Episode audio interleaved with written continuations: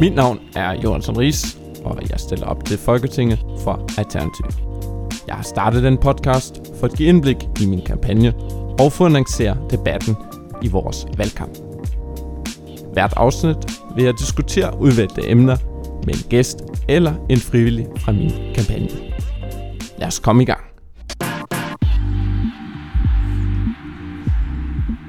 Valgkampen er i gang, og øh, i dag har vi den fredag den 10. maj, og jeg har som gæst i dag Anders Jørgen Jensen. Han er centerleder på Miljøpunkt Nørrebro. Goddag. Goddag Jonathan, tak fordi jeg må komme. Det er dejligt, at du vil komme, fordi uh, du er jo uh, en af de lokale eksperter i luftforening, og det, det er også det, vi uh, skal snakke om uh, senere. Uh, du og Miljøpunkt Nørrebro støtter jo også uh, lokalvalg uh, på Nørrebro, som jeg sidder i, hvor vi har talt en del om, om luftforening, så det, det er virkelig en fornøjelse at have dig med her i dag. Jamen tak fordi jeg kommer komme. Det er altid at få øh, muligheden for at få også en øh, lokal vinkel på luftforurening. Jeg er meget spændt på, hvor meget luftforurening kommer til at følge i, i, i den her valgkamp. Øh, men jeg øh, har valgt at holde fast lidt i, i den her podcast.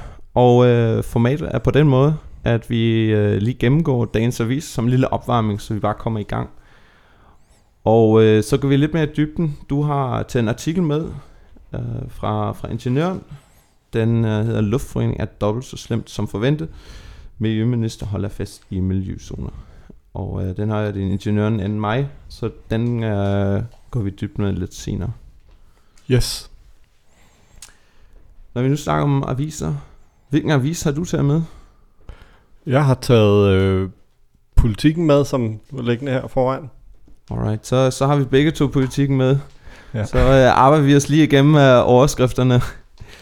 Uh, en af overskrifterne, som, som jeg har med, det er øh, på forsiden i dag, der står der, hvem er mest grøn på forsiden. Hvad er din, hvem, øh, hvad mener du er mest grøn? Det tror jeg ikke rigtigt, jeg har nogen øh, mening om, hvem der er mest grøn. Øh, det har jeg simpelthen ikke nok viden om, øh, om de politiske programmer til. Men øh, inden for luftforurening, øh, der kan man sige, at, øh, at jeg synes, at den artikel, jeg har taget med, viser jo, at, øh, at der er forskellige vægtninger i det politiske spektrum af, øh, hvad miljø øh, fylder. Øh, jeg synes også, øh, der er sådan en grundlæggende ting inden for det grønne, hvis man skal bruge det som sådan en, en samlebetegnelse, øh, som dækker over nogle meget forskellige problematikker. Altså der er jo dels det klassiske miljøområde, øh, og så er der jo også øh, noget, der hedder øh, klima, CO2, som er meget stort, øh, og de ting bliver tit øh, blandet sammen, og øh, ofte er det også på en, en måde, som øh, ligesom mere forvirrer, end det opklarer, hvad partierne egentlig står for. Jeg synes, et rigtig godt eksempel, det er, når man for eksempel snakker om øh, miljø inden for øh, øh, biler og transport, der siger man hele tiden miljø øh, og miljøstandarder. Men i virkeligheden, når det handler om biler, så det man mener, det er, hvor langt de kører på literen, altså hvor meget CO2 de udleder.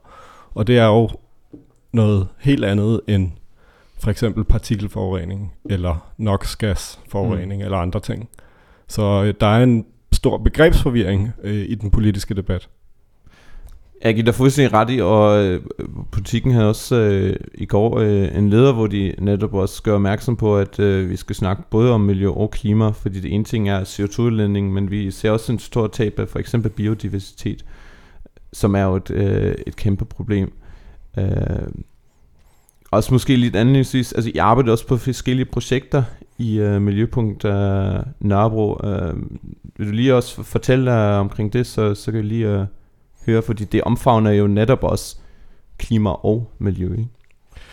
Ja, altså vi har jo altid lavet, øh, øh, kan man sige, omstillingsarbejde, altså forsøgt at omstille samfundet til noget mere bæredygtigt. Og vi har gjort det ud fra en lokal miljøvinkel oftest.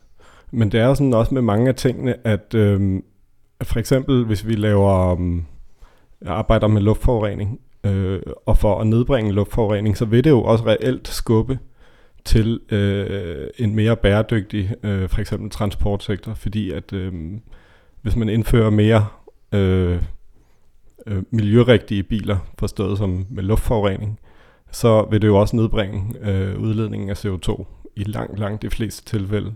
Så vores øh, udgangspunkt er lokalt øh, og skabe bedre luft lokalt, men effekten er også, at vi omstiller samfundet. Mm.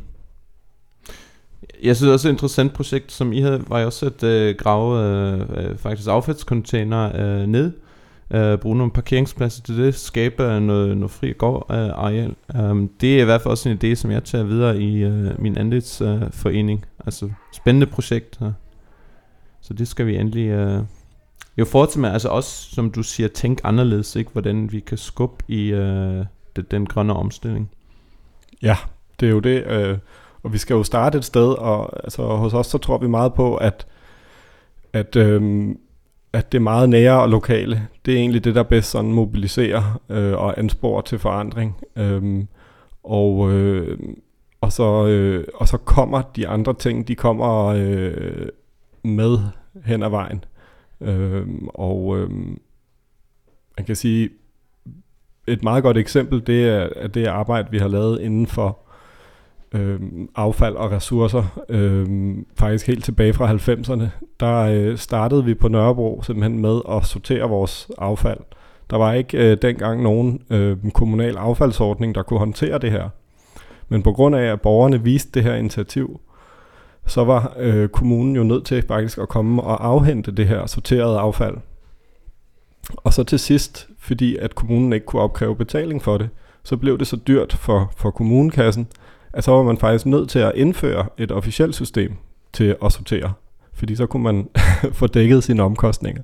Så det er et meget godt eksempel på, hvordan det der meget nære nedefra også kan føre til en, en øh, være med til i hvert fald at føre til en, en større omstilling af samfundet. Mm, mm, ja.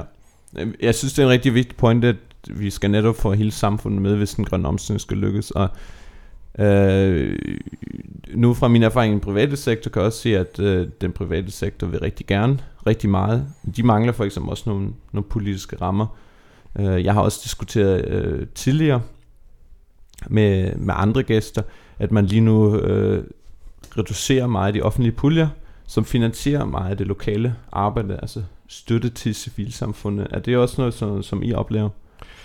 Ja, altså det går jo op og ned med den slags ting, øhm, men der har været en, en stor downperiode, vil jeg sige. Øh, og, øh, og det er jo ærgerligt, fordi at øh, tingene skal starte et sted, og det er faktisk oftest øh, lokale forandringer, der anspor til de store øh, ændringer. Så, øh, så der er brug for, at øh, noget, kan man sige, risikovillig kapital i fonde og puljer til øh, lokale idéer og um, projekter, fordi at, øh, det kan godt være, at det så kun øh, rigtig bliver til noget øh, halvdelen af gangene, men, men hvis det bliver til noget rigtig godt, så er det også øh, det hele værd. Så der er brug for lidt mere øh, risikovillig øh, indstilling fra, fra fonde og offentlige puljer også. Ja. Og netop, jeg vil også sige tillid. Altså tillid til, til lokalbefolkningen, at de skal skabe noget forandring, altså at de kender problemerne bedst, og dermed også øh, kan rykke øh, lokalt. Ja, helt enig. Det, der skal være en tillids, øh, øh, tillidsdagsorden. Det, det tror jeg er en stor mangelvare i vores samfund. Øh, skal mere øh, tillid og i virkeligheden ja, tro på, at, øh, at vi godt kan lave det bedre, end, øh, end det er nu, og at øh, ja, folk vil gerne være med til, til den slags ting, hvis, hvis det hele ikke går op i administration og kontrol. Ja, fuldstændig enig. Nå, måske lige uh, sidste overskrift her, inden vi uh, går i dybden med vores artikel. Der er en overskrift, der hedder Vestager, Lykke, Merkel, Weber eller. Det handler om EU-valg. Uh, øh, nu uh, behøver vi ikke at diskutere de enkelte navne, de uh, florerer i pressen op og ned. Men hvilken rolle uh, tænker du spiller EU i uh, klimaomstilling, eller den grønne omstilling, også for at tage det bredere perspektiv? Jamen, EU er på mange måder jo dysfunktionel. Øhm, øh, inden for både CO2-kvoter, men egentlig også for luftforureningskontrol osv. Men det er nok vores bedste chance stadig, fordi at øh, de her problemer er jo grundlæggende grænseoverskridende. Det gælder både luftforurening til en vis grad, øh, men især jo CO2. Øh, det kender ikke landegrænser, så, så EU er vores øh, bedste og eneste chance, tror jeg. Øh, men det er også en dysfunktionel øh, sammenslutning, som for eksempel også har været meget domineret af den tyske bilindustri og andre ting, som har øh, begrænset, øh, øh, hvad man har kunne, kunne drive det til. Og det kan vi jo for eksempel se tydeligt ved, at hele Dieselgate-skandalen øh, blev jo afsløret i USA og ikke i EU. Mm. Ja. Jeg vil måske ikke bruge øh, ordet dysfunktionelt, øh, men der kan også øh, forbedres øh, ting på EU-niveau, men den del jeg er enig med dig i, at øh, hvis man vil skabe forandring, så skal man med sig ind i klubben, og ikke med sig ud i klubben. Så, øh, og det, det er det, vi skal, skarpe på, altså samtidig med andre lande, og, og finde et flertal for, for de bedre løsninger, også på EU-niveau. Helt sikkert. Jeg, jeg, jeg er enig. Altså, i forhold til, til miljø og klima, så så er øh, EU i sig selv øh, ikke problemet øh, som sådan. Det er jo mere bare, at EU har været domineret af nogle øh, partier, øh, som ikke har ville øh, det nok. Mm. Så det er egentlig en, en mere klassisk, som jeg ser det, partipolitisk øh, kamp, der skal tages. Ja. Så vi, vi, vi må mobilisere flertal så for en bedre fremtid. Jo tak, jo tak. Super. Så lad os gå uh, over til, til artiklen. Vi skal tale om luftforurening nu, og uh, den forbindelse har du taget en artikel med, med overskriften Luftforurening er dobbelt så slemt som forventet, og den omhandler et lovforslag, som er lige blevet vedtaget inden Folketingsvalget blev udskrevet, og den handler om miljøzoner. Miljøzoner, det kan vi, vi to vidne om det, men miljøzoner er måske også et begreb, som ikke er helt kendt for øh, den almindelige borger. Kan du lige oplyse, hvorfor du har artiklen med, og øh, hvad miljøzoner egentlig er? Ja, øh, jeg har artiklen med, fordi at øh, jeg synes, det er et godt eksempel på, hvordan der er, øh, øh, som jeg ser det, øhm, øh, øh, ikke nogen sammenhæng mellem øh, de regler, man har for ren luft, og så kontra øh, de store sundhedsskader, der er ved, når luften er forurenet af dieselpartikler for eksempel. Og øh, en af de værktøjer, man har brugt til at kontrollere luftforurening i de fem største byer i Danmark, det har været de her miljøzoner. Og miljøzonerne er fra 2010 cirka og øh, de øh, sætter nogle regler for, hvilke tunge køretøjer, der må køre ind i byen. Øh, og øh, her, som du, som du sagde, lige inden folketingsvalget, det var, det var det aller sidste lovforslag, der blev vedtaget, inden folketingsvalget blev udskrevet, der op, opdaterede man så de her miljøzoner, og øh, man kan diskutere, hvor ambitiøse de nye miljøzoner er. Øh, Får vi, får vi ren luft i, i byerne nu? Vi får ikke ren luft i byerne med de miljøzoner, der øh, er blevet vedtaget i det nye folketing, desværre. Altså, vi ligger også på et, øh, et niveau, som er øh, langt bag ved øh, stort set alle andre øh, europæiske byer, der indfører de her ting. Og øh, meget mindre ambitiøse end, end for eksempel Sverige og andre steder. Så øh, vi kommer ikke til at få vi kommer ikke til at få ren luft af de her miljøzoner. Og som, som mig bekendt omfatter det sådan set heller ikke personbiler. Nej, den nye øh, miljøzonelov, den går uden om personbilerne. Og så øh, viderefører den sådan et øh, smuthul, der er i den gamle miljøzonelov, som gør, at man øh, at alle de 100.000 varebiler, der er i, i øh, Storkøbenhavnsområdet, de vil stadig kunne køre ind i øh, miljøzonerne øh, med påsættelsen af sådan et øh, meget ineffektivt åbent filter, som, øh, som kun fjerner højst 30% af partiklerne, og som slet ikke fjerner NOx-gasser, så der vil stadig være en massiv øh, øh, forurening desværre i, i København.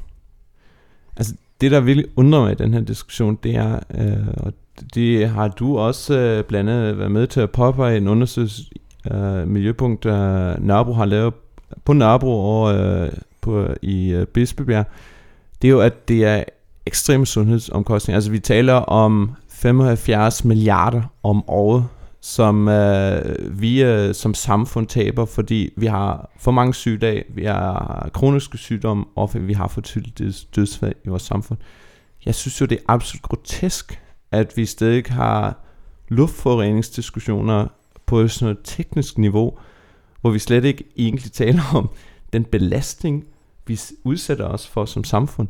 Nu siger jeg heller ikke, at vi kan fjerne alle bilerne fra en dag til den anden ud af byerne, men vi må have nogle ambitioner, hvordan, øh, og, og det kan jo godt også betale sig. Altså de diskussioner, der lige nu er i valgkampen om, hvor meget ekstra vi skal investere i, i velfærd, der kan vi jo bare fokusere alene på luftforurening. Så henter vi de der milliarder, der er nemt hjem. Ja, men det er, øh, det er på en eller anden måde en, øh, en fuldstændig afkobling mellem øhm, de omkostninger, der er til, til dårlig sundhed i samfundet og sygdom øh, og tidlig død, og så øh, det, det vil koste for erhvervslivet og, øh, og kræve, øh, kan man sige, øh, øh, bedre filtre på køretøjerne. Altså man kan se det med den nye miljøzonelov, der, der vurderer man i lovforslaget, at, øh, at den her miljøzonelov, den vil koste altså den erhvervsøkonomiske omkostning vil være cirka 150 millioner kroner. Øhm, men vi har årligt i Danmark som helhed måske omkostninger til luftforurening på 75 milliarder, og hvis man kigger på, på dieselforurening alene, altså for den lokale trafik, så er det måske 25 milliarder, og, øh, og heraf 6 milliarder kroner i, øhm, mm i omkostning i København og Frederiksberg. Ja. Så det er det niveau, så der er jo ikke nogen sammenhæng. Der er ikke en reel øh, sammenhæng mellem øh, de erhvervsøkonomiske omkostninger og folkesundhedsomkostninger. Der er ikke nogen vægt eller ligevægt mellem det. Og, øh, og det kunne man så også se i forbindelse med det her lovgivningsarbejde, at, at simpelthen 16 dage efter, at lovforslaget blev fremlagt, ja. så kom statens eget forskningsinstitut med en øh, ny beregning, som viste, at omkostningerne til dieselforurening var dobbelt så stor, som man hidtil havde regnet med. Og så var der selvfølgelig nogle af de andre politikere i Folketinget, der så spurgte ministeren, om det ikke gav anledning til, at man skulle have lidt strammere miljøzoner. Ja. Og så var ministerens svar bare, at øh, det skulle man ikke, fordi at man mente stadig, der var balance mellem, øh, mellem de to ting, og det, og det kan jo ikke rigtig være rigtigt, så, så der er en, en fuldstændig afkobling af de to spørgsmål. Mm. Altså nu kan man ikke oversætte øh, øh, en, en omkostning på 6 milliarder til 6 milliarder i skatteindtægter, men alligevel, altså forskellen er jo så markant, også når du har lige har de, de 150 millioner op mod, mod 6 milliarder, ikke? at det kan jo nemt betale sig hjem. Altså, hvad vi øh, øh vil vores øh, befolkning for at øh, sikre øh, renere luft, især i, i byerne. Ikke? Og jeg synes det er også interessant, at der er så meget fokus på, på dieselforurening, øh, fordi jeg har jeg faldt også over en studie, i, øh, som blev lavet i Tyskland, som faktisk viser, at øh, benzinbiler er lige så slemme. Men der er et eller andet fortælling nu også om, det, det er dieselbiler. Ikke? Så vi skal jo virkelig tale om en markant ændring, den måde vi transporterer os frem, og som jeg også sagde, jeg er jo sådan set ikke for, at vi skal stoppe med det samme med at køre bil, altså vi skal jo stadig transportere os rum, rundt, men lad os da investere i bedre kollektive transportløsninger, lad os reducere billetpriserne på kollektiv transport, det er blandt andet også, hvad Alternativ foreslår, så vi gør det mere attraktivt, men også muligt at bruge andre løsninger end biler. Ja, helt sikkert. Altså, jeg tror, at det, det hele skal til. Øh, og øh, altså det bedste i forhold til partikelforureningen og NOx-gasforurening, det vil jo være øh, elektrificering af transporten, eller at man slet mm. ikke kører.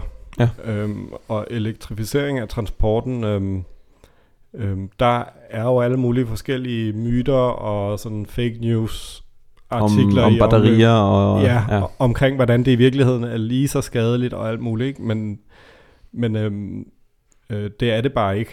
Altså, elbiler udleder ikke øh, gasser øh, eller partikler fra motoren, når de kører. Øh, de vil stadig have nogle udledninger af øh, bremseskivestøv og øh, dæk, øh, slid og så videre. Øh, men det er stadig langt mindre end, øh, end øh, fossilbiler, fordi at øh, elbiler jo har meget kraftige motorbremser og regenererer energien ind i batteriet. Så Mm. man bruger faktisk bremserne meget lidt i en elbil. Mm.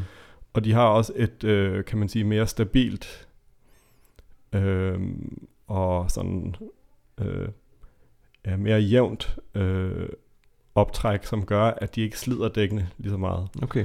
Så der, der er enormt mange øh, fordele ved elbiler på den måde. Øh, også i forhold til trafikstøj og andet Ja. ja. øh, ved, ved lavere hastigheder. Ikke? Så, så øh, ja, så det er, det er jo øh, det er vejen frem, det er at elektrificere transporten, især også varetransport, og så ellers flytte trafik fra, øh, fra øh, biler til offentlig, og helst til cykler selvfølgelig.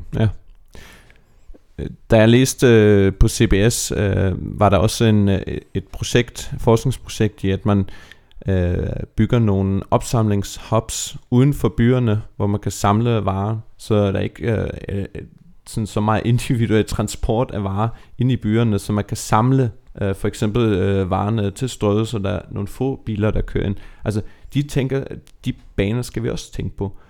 Men lige nu er det jo så billigt at transportere tingene ind, at der er, det kan ikke betale sig for, for nogen at gå ind i den idé. Um, men på samme måde øh, er det jo også park and ride mulighed, altså at man stiller sin bil uden for byen, og så kommer ind med, med offentlig tra- transport.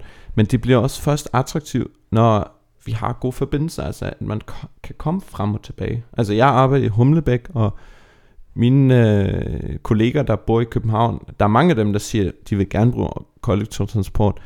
De kan bare ikke få deres hverdag til at hænge sammen, når de skal hente børn, købe ind osv. Så, så det skal vi også tænke ind, men der men, derfor mener jeg også, at vi skal tænke transportpolitik som sådan, som er meget større nu, hvor vi både tænker sundhed ind, men også frem, fremkommelighed simpelthen. Og det skal, der skal vi investere i.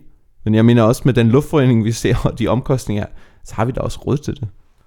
Ja, altså, jeg synes, det er, jeg synes, det er en rigtig god pointe, du har, fordi der er også der er også der er nødt til at ske et eller andet nyt, fordi vi har jo set nogle forskellige udviklinger over de senere år, som er meget markante. Altså der er det her med, at, at øh, vi har det papirløse samfund, så der bliver ikke sendt lige så mange breve øh, Mm. rundt, og derfor har vi jo ikke et postvæsen længere, der står for at bringe ting ud. Ja.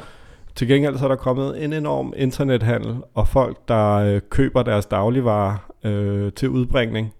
Så det, øh, så det vil sige, at vi har en situation, hvor for eksempel øh, cykelbude og andre, der kørte med dokumenter tidligere, og små pakker, de er nærmest forsvundet, men så har vi rigtig, rigtig mange øh, private aktører, der kører rundt øh, med chauffører til rigtig dårlige øh, lønninger, Ja.